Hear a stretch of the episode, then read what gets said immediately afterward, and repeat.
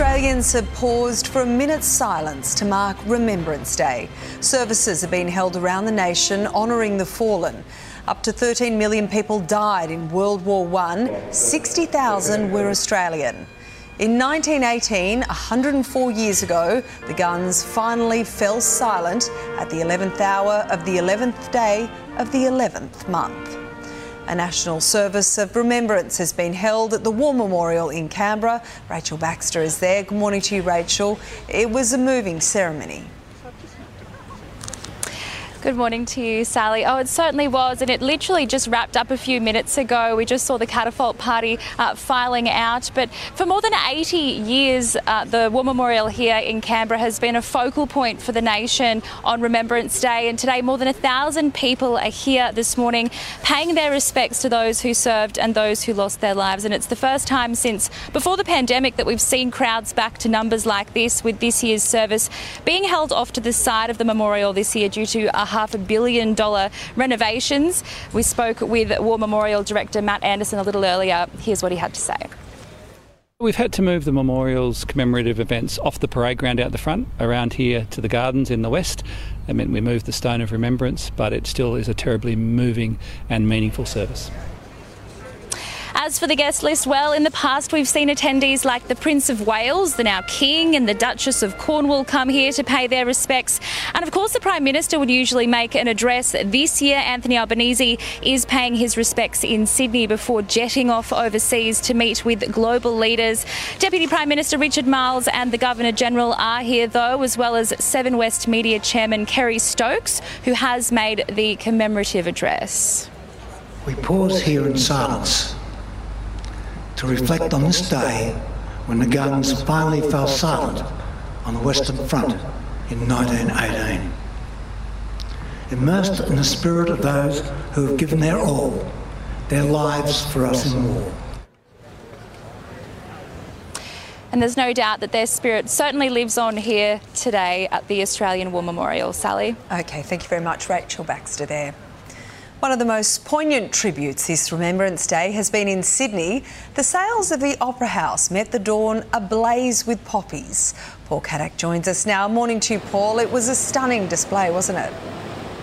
Good morning, Sally. It was quite a sight indeed. Take a look at this. It was the view over the very still waters of Sydney Harbour this morning from about 5am leading up to sunrise. The poppies bright on the darkened sails of the Opera House standing against the first light of day. And it'll be lit up like this again tonight from 8pm to 11pm. Now the main service here in the heart of Sydney at the Martin Place Cenotaph has just concluded. As Rachel reported, Prime Minister Anthony Albanese in attendance along with New South Wales Premier Dominic Perrottet and Governor Margaret Beazley, joining the gathering, paying their tributes, remembering all of those who've died or suffered for Australia's cause in all wars and armed conflict, more than 103,000 making the ultimate sacrifice. 104 years ago, on the 11th hour, the 11th day of the 11th month in 1918, the guns fell silent. The destruction, which the world had viewed with abject horror over the previous four years, came to an end. The price that had been paid was terrible. The conflict set in motion more than a century of reflection, but those who served in the war had no comprehension of what their sacrifices would mean to nations across the globe. And this morning, of course, this marking of the minute, the moment of armistice on the 11th day of the 11th month has been in communities large and small across the nation on this day, Sally, that Australia remembers.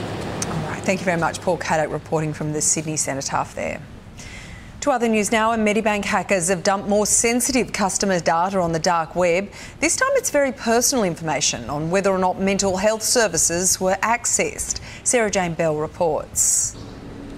Medibank has apologised to customers again this morning after the latest data dump, the third in just three days. Now, the insurer says it will be contacting customers who have had their personal information released on the dark web to ensure that they have support.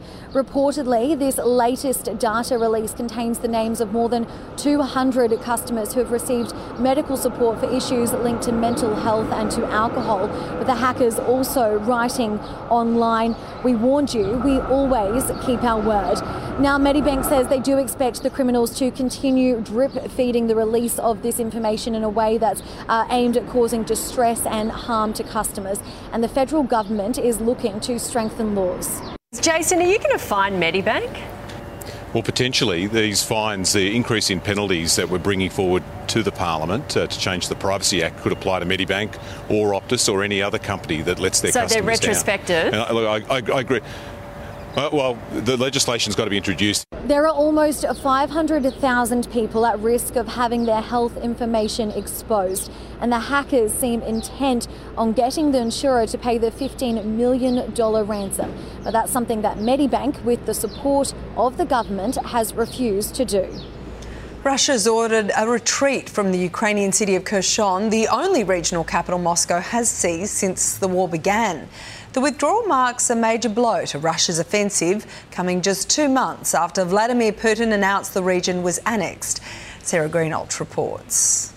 Well, politically and personally, this is yet another big humiliation for President Vladimir Putin. It was Wednesday local time when Russia's defense minister announced the withdrawal of Russian troops, about 40,000 of them, from the strategically important city of Kherson. This is located in Ukraine's south. It was captured by the Russians at the beginning of the invasion. Now, the Ukrainians are unsure of a few things of how long it will take the Russians to leave, given that they have to cross over to the other side of the Dnipro River. Uh, how many Russians could remain as part of a Kremlin trap? There is also intelligence that they have heavily mined this city. Their way of thinking is, well, if we can't have it, then no one can.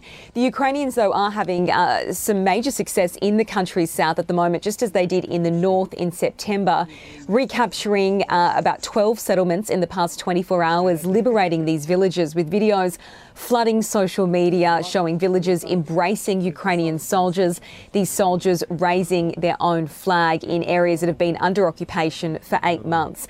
The latest estimates from US officials is that 40,000 Ukrainian civilians have been killed so far throughout this war, with about 100,000 military casualties on both sides.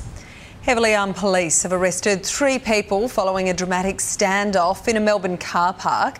The trio is accused of breaking into a home and threatening two women with a gun before stealing their car to get away. Police tracked down the fugitives at a shopping centre in Melbourne's north after 24 hours on the run. The accused, a man and woman and teenage boy, are now in custody.